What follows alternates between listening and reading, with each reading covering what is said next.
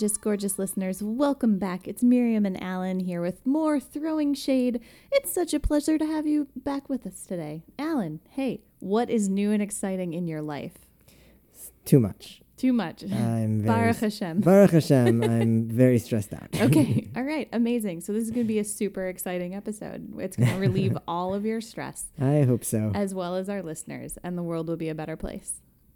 Amen. Amen. Amazing. All right. So we are, for those of you listening in realish time, um, in the time around which we actually recorded this episode, it's coming up on Rosh Hashanah, um, which is the new year or one of them in the very complicated Hebrew calendar that has like four different New Years, but this is the big one. Um, and so let's talk a little bit about about Rosh Hashanah, about the head of the year. Yeah, shall we? Um, I want to specifically speak about one part of Rosh Hashanah. It's a huge topic. There's a lot of stuff to dig into. Yeah. So what are we going to focus on? So shofar. Shofar, amazing. The Yeah. big like ram's horn thing that gets hollowed out and you blow into it kind of like a trumpet and it makes this cool blasty noise that wakes everybody up. Right. So okay, that's one of the things it does. Yeah, what oh, what else does it do? But Alan. I want to just preface this whole part of the discussion by saying I hesitated a lot to talk about shofar. Really? Yeah, you had asked me at one point if we could talk about shofar, and I really didn't want to because most of what happens around shofar in this sort of realm, the context of our podcast topic and everything, Yeah. is uh, uh, is centered around actually the Satan. The the- Satan, the Yeah. the accuser, the uh, the Right. angelic prosecuting attorney. Right, and you just said a key word there. A lot of people see Satan and say, "Oh, demons, think devil." Satan. Right, Satan, yeah, right. Right. Uh, in the Jewish text, I can't be more clear about this. The Satan is. Uh, is one hundred percent a malach. It is a it is Yeah, yeah. co- Satan is an angel for sure. correct, and so that's one of the reasons why I hesitate to mention this because Satan is directly related to Rosh Hashanah, and specifically, there's a lot Mm-hmm. um, regarding uh, the shofar and the Satan. Ooh.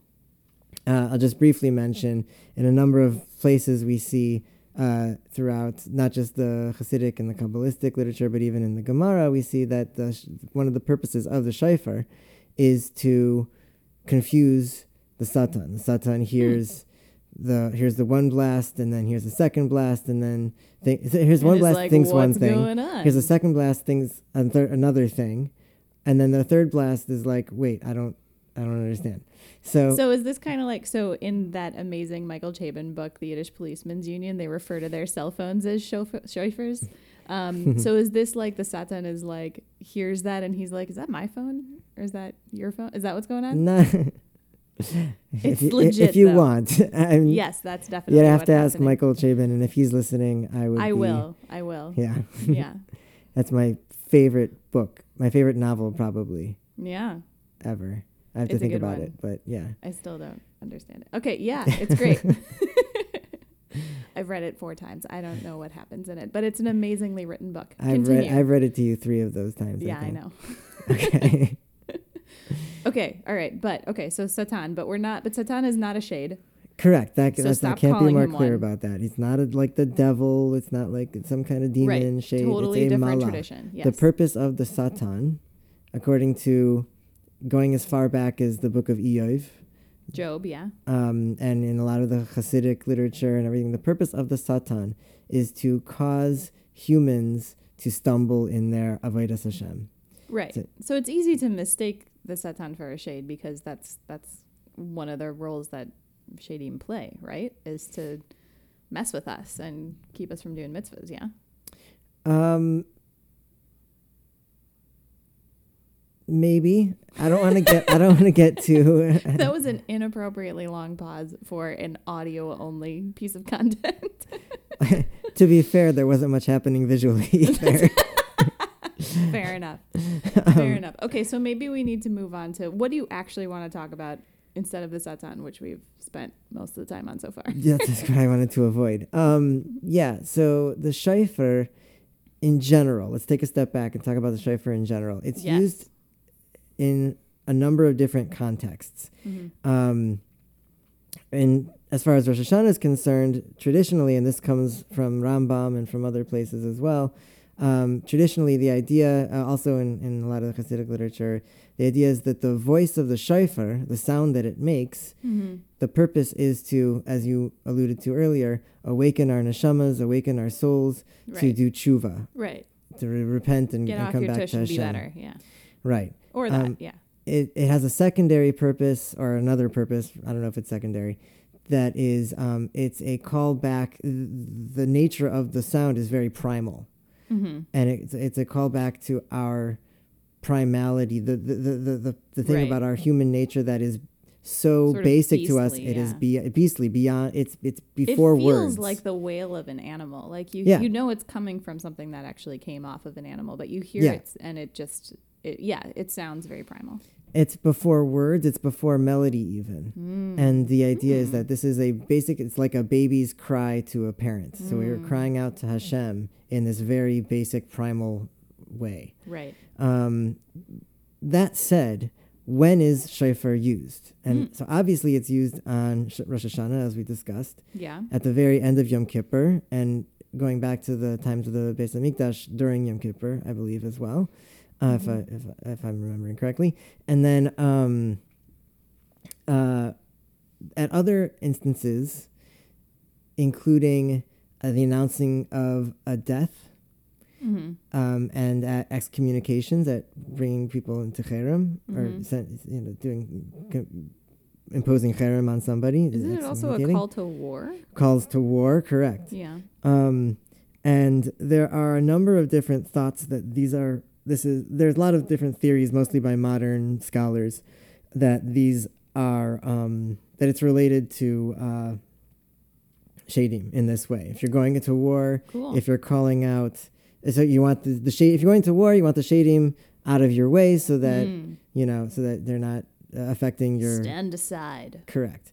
If you're announcing somebody's death, death is associated with shadim, so Sure. you want to push those shadim away so that Huh. things can if you're if and um, excommunication is the one I want to focus on actually as well right now because we're already ah, Right. You know what? we're- We're going to focus on it right after the break.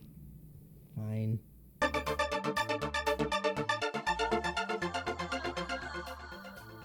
Okay, Alan, we've almost started talking about shading in our podcast about shading. So, Right. okay, so excommunication and the role of the shofar. Yes, tell me more. right so um okay so there is a sugya in um Masechtas Chulin How do uh, you translate sugya? uh, Like section? yeah Let's go with that. Cool. I Okay. that. I don't know. Um, the Tractate of Chulin. Right, and it's it, there's a lot of really good shading stuff in it. I hope we get to talk more about this particular section in more detail in another podcast, maybe Yep. episode, maybe. But um, I just want to mention one little part of it. There's a cool thing that happens where um, Mar bar Rav Ashi, he uh, th- he has he's in a situation. Uh, he has to uh, has to put uh, mazik in cherem. He has to excommunicate a, a I'm shade. I'm sorry, I have Um, questions. well, okay, but okay, let's roll with it. You want to get to your Right. thing. anyway, so yeah, the and the word that's used is shipuri, which is a, a form of Mm. excommunication uh, that he uh, and it's the, the- when when he does this, he blow, there, there's shofar that's blown. There's other Oh, context, shipuri, which has comes from the same root as shofar. correct, and there's other instances. There's um, where in one instance 400 shofars are blown in order to excommunicate this one person. And um, so the idea is like there's, he's throwing away, putting away these shades. But here's one clear example of of of Marbar. He is using a shofar to put a shade in cherem. It's a mazik in this particular case. Yeah. So it's directly related. Here's the here's one that I found where um, shofar is directly connected to a shade. Okay. A mazik. Bring it. Okay, that's it. That's the that's what I wanted to say. That's it. That's the whole thing.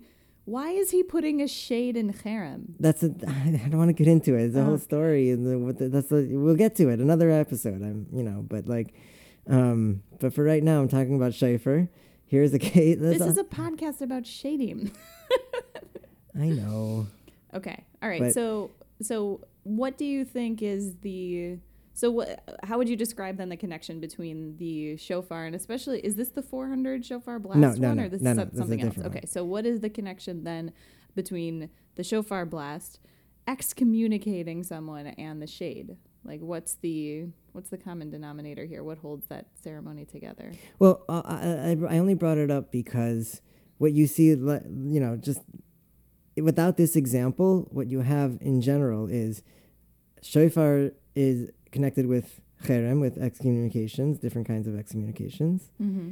and you have, and that's on one side, and you have, um, you know, uh, shofar related to, um, I mean, I'm sorry, you have shadim related to excommunications. Oh, and this is one where you get the center of that Venn diagram. Yes. Uh huh.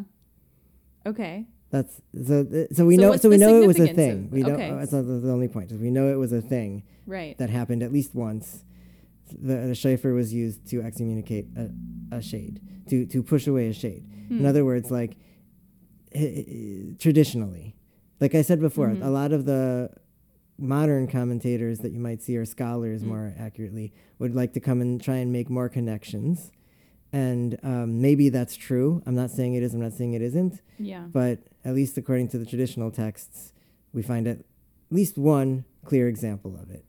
I really like the idea of shofar kind of blowing away, if you'll excuse the pun. You see what I did there? Um, like clearing the way of of shadim in order to make a path to complete whatever it is you're supposed to be doing. Be that a a funeral, a levaya, whether it be a you know going to war and and presumably a just war when you're you know um, when you're going to defend yourself or whatever it might be that the role of the shofar is to just like knock away all of this um, all of these extraneous obstacles and let you focus Mm-hmm. Okay. yeah because I, I mean Well- i think part of the role of the shofar is really that that sort of clarion call is supposed to wake you up and bring you back to a greater sense of focus and like shadim can be super distracting Right. And I'll just add, as somebody who has blown shofar for a congregation in the Mm. past, mm-hmm. um, you know, on Rosh Hashanah and on Yom Kippur, I can tell you that um, there are times when the sound that comes out of the shofar isn't exactly the- pleasant w- pleasant or what you would have hoped. you're right um, and uh, I have a feeling that more often than not, shofar blowing is like super disappointing. We just don't talk about it. We need to talk about this more in Well, the may- Jewish community. You're okay. amazing at it, but like, ah. there's a lot of like, and you know, everybody's like, yay. But well, so here's the thing, right? Is um, another thing that's related is, and I, I, I, I spent a long time looking for this and I couldn't find it. I know I have it somewhere. There is, and if any of our listeners are familiar or know about this, please let us know Mm. on Twitter or whatever. Um, but there is one kapitel Tehillim that uh, One psalm. chapter of Psalms, Yeah. right? That um, if so, in let me take a step back. In order for the sound that comes out of the shofar to be considered kosher, Mm-hmm. it just has to Fit be for service. fit for right. It just has to be a sound. Really? Yeah. In other and words, there's no distinction between sound, sound- and like noise. right. Just if has d- to make a sound. right. That's that's the baseline. cool. I, there's obviously a more mahuder, a more uh, appropriate way of doing it, and y- Right. you know, Fancy, shiny. there's there's a medrash that Moshe Rabbeinu he was on Har Sinai for 40 days to get the Torah, and Mhm. then um, for 40 days again. Right. And uh, part of the reason he was on there on the mountain for so long is to practice his embouchure to to, to blow shofar. Really? Yeah.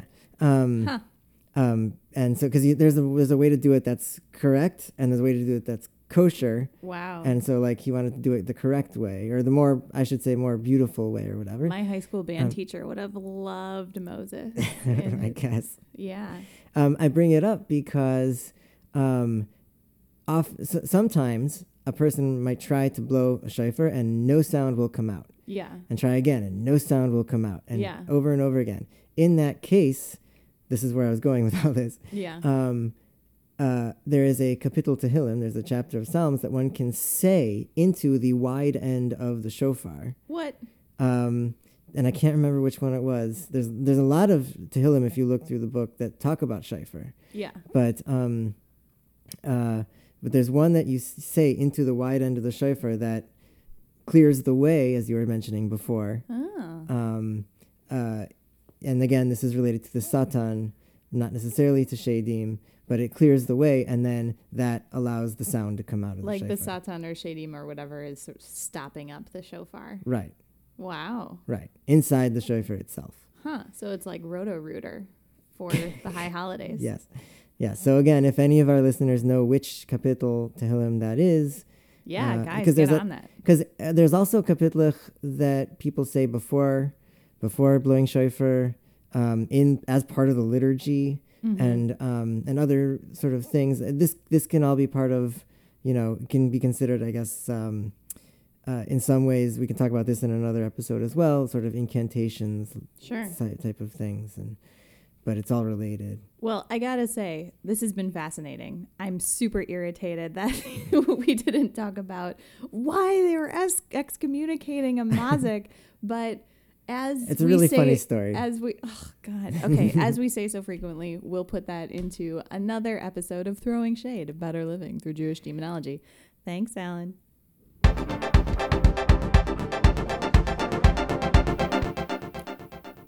Shade throwers, we got an excellent question on Twitter from Shimon Lerner, who tweets as at Slurner. Fabulous. Um, and he asked, so many questions, around 11,000 of them. Thank you for not submitting all 11,000, although that would blow up our Klout score. Anyway, um, I don't think that exists anymore. Okay, I'll start with three. to what extent Wait, wait. do the Shadim have free will? All right. What? Okay. All right. Go for it. Okay, so free will. Um, second, when you say shadim die, do they die of illness or natural causes, or must they be slayed with a capital S, which I appreciate? Um, and finally, this one is more of an ideological nature. Question number three Should we not leave the door open to the rationalist approach as well? And he notes, as a scientist, I personally am more inclined in this direction. Thanks, Shimon. Um, Alan, Yeah. what do you have to say? Yeah. Thank you, Shimon. Those are all excellent questions. Yes. Um, and we will address none of them. Just kidding. Well, Which no. one should we tackle? So so okay. Um yeah, I would I I would love to get to all of them, but for time purposes, I'm going to stick with I think number 3. Ooh, let's do number three. Um however, before we do that, I do want to note something that I'm very proud of. There Mm, was a listener question. brag. There was not yeah, okay. Nachis is what this is. There. Nachis. There was Vicarious pride yes, is our translation. sure. 'Kay. There was a um give credit where credit is due. Isn't that Jane McGonigal? No, Jane McGonigal. So Jane McGonigal, who wrote Reality is Broken and SuperBetter, and she's the game designer and a futurist. She refers to Nachas as vicarious pride, Yeah. Yeah. Okay. Um, and she's awesome. You should read her stuff. um, we, there, there was a listener question that was not from Twitter. It was asked to me directly by our five-year-old son. Our Um, five-year-old son and- asked us a question for our podcast. and not only was it um, a great question, it stumped me. So I want to let every every one of our listeners know. The question was, so- Five-year-olds will do that yeah, over and over again. he wanted to know if there are any shadim that are children. Hmm. And I racked my brain of all the stuff that I know about Shadim or could find about Shadim, and I could not find one instance where Shadim are mentioned as having different ages, Yeah. as in being younger or older. Maybe they're Hmm. created fully grown. Interesting. Um, I don't know the answer to that, and so perhaps in another episode I will be forced to. or in our forthcoming children's book. Wouldn't that be great to tell Are- do a write a children's. Are you book? writing a children's about book a- about Shadim? I get yes. Now that I've announced it to all of our listeners. Okay, so um, great. So, okay, so the yeah, question three: Should we not leave the door open to the rationalist approach as well? Right. Um, so I want to say that, first of all, I want to apologize if I've ever given the impression that we should not leave the door open to rationalist Judaism, rationalist thought. Um, I have mentioned on a couple of occasions what I've called like a hyper rationalist version of Judaism. Mm-hmm. And um, uh, I do want to also mention that uh, I have sort of, as you might imagine, a complicated love hate relationship with science, right? Um, Um, Really? yeah, because science is the kind of thing that is, um, uh, how to put this? Uh, well, let's put it frankly, right? And my understanding of a good definition of science is understand a human understanding of the universe we inhabit, right? Okay. Trying to Sure. uh, uh, Understanding through observation and, you know, through things human can- things, right? Yeah. Yeah. So um, that's great, and it's wonderful, and it's something It that is. Yeah, it's useful and it's wonderful things. But you also have to understand from the Torah perspective, as I understand it, it's very limited, and um, because Hashem and so much of what what the human experience is is beyond that, beyond those limits, is beyond human understanding, and um, and yet to strive for that is a very scientific kind of thing, if you think about it. To strive for an understanding of that which is beyond our understanding currently. Sure. I mean, I Right? think both are in efforts to expand the go beyond human limitations and Mhm. grasp at something larger than ourselves. Um, I gotta say, Shimon, that I'm I lean rationalist. I Sure. think, um, which I which I imagine comes through in our witty banter. um, but uh, I I think that you know I'll reference often this idea of the rabbinic imagination and sort of using shadim as a mechanism for understanding a world that was not very kind to Jews for a very long time. Right. Um, and so we try to weave that perspective in as well. But for me, at least, it's just more fun to you know to have these conversations, working from the assumption that like Shadim are are are some kind of meaningful presence. That this is a this is a real thing that we can talk about, that we can put boundaries on, that we can put names on, and that we can we can play with and try to understand. And in doing so, understand Judaism better, understand ourselves better, and um, you know have great conversations that lead into all kinds of other tangents like Michael Chabon books and Yeah.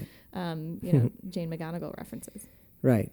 Right. And I, and I just want to add just a little bit to what you were saying, Miriam. I agree 100%, but just a little bit adding to that is um, I think it's important that the supra rational, right, um, that which is uh, part of our tradition that isn't really talked about much.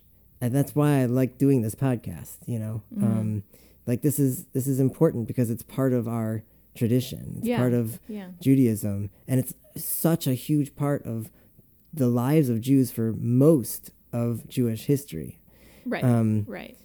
and it's only since really the Enlightenment, and you can trace back to Ra- Rambam and other sort of very rationalist thinkers, you know, um, people who I call hyper rationalists because they wanted as much as possible to avoid talking about this sort of thing. Mm-hmm. Um, uh, that that the world, the kinds of Judaism that exist today, really don't talk about Yeah. this world. Yeah, and I think what's super exciting about Judaism today, and especially about Judaism in the digital age, where we're answering a question from somebody we've never met and really know nothing about, you know, is that we can we can have these conversations about all of these little tiny windows into the tradition, all of these little streams of consciousness that kind of flow from the very beginning of Judaism and come through to today, and raise them all up and look at them again and interpret them and figure out how they fit or don't fit into our lives. And that's, you know, that's super cool. That's what it's all about.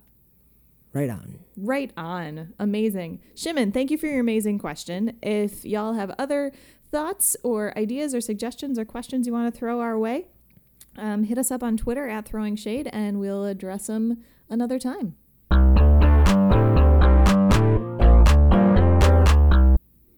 Okay. Uh, Alan, we are way over time, so let's do a really quick action item and wrap up. what do you got for us? Well, today, tonight, Miriam, Yes. is my Hebrew birthday. Oh, shkoyach, mazel tov, happy birthday. Thank you, thank you, Mazel Tov. So uh, it's uh, my tradition to give brachas on my birthday, Oh, and so I would like to, as an action item, give a bracha to all of our listeners who happen to be listening on my Hebrew birthday. oh, I love that. um, that's my action item. Uh, it's just for me. Sorry, but um, Well, they should, they should, they should accept the bracha. That's the action. got it. All right. See, Right. So I got my back. my bracha to our listeners is Mm. that Hashem should should bench you, should give you brachas and blessings. yeah. blessings, and uh, for all of our listeners should have a happy and a healthy and a successful fifty-seven seventy-nine coming up in a couple weeks. Yeah, that's that is the Hebrew year. Thank you for your translation. um, that uh, they should all have, especially success uh, with um, the holy endeavor of finding and lifting up, raising the godliness in the world, the holy sparks, the netzutzais that they find hidden among the klippas in the world. Yay! Um, Make more good stuff from out of the bad stuff. yeah, and um, this is like my very weird. poetic translation? your your yes your translation my bracha for our listeners yeah. um that uh shadim should be of no concern to anybody especially Mm. uh you know and, and and our listeners included um that that all of the mitzvahs and the wonderful things that our listeners do should be protective uh, and they should do more mitzvahs another mitzvah uh, in honor of my birthday there's your action item oh. um add a it's add a a, choose add a your new own mitzvah adventure mitzvah. You Right. get to pick the one you want. add a new mitzvah Tell for, us for this year what you for did. this year for for my for my birthday that would be uh, the biggest gift you could give me Amazing. and finally we should all merit the coming of mashiach and see it soon bimhera b'yameinu amen All right. And the rationalist will also say amen. I love it. Yay. All right. You guys, shade throwers, this has been a pleasure. We will see you again next week and uh, for more conversation, rational and super rational and otherwise. But um, regardless, uh, hope y'all have a good one. We'll see you next time on Throwing Shade Better Living Through Jewish Demonology. Catch you next time.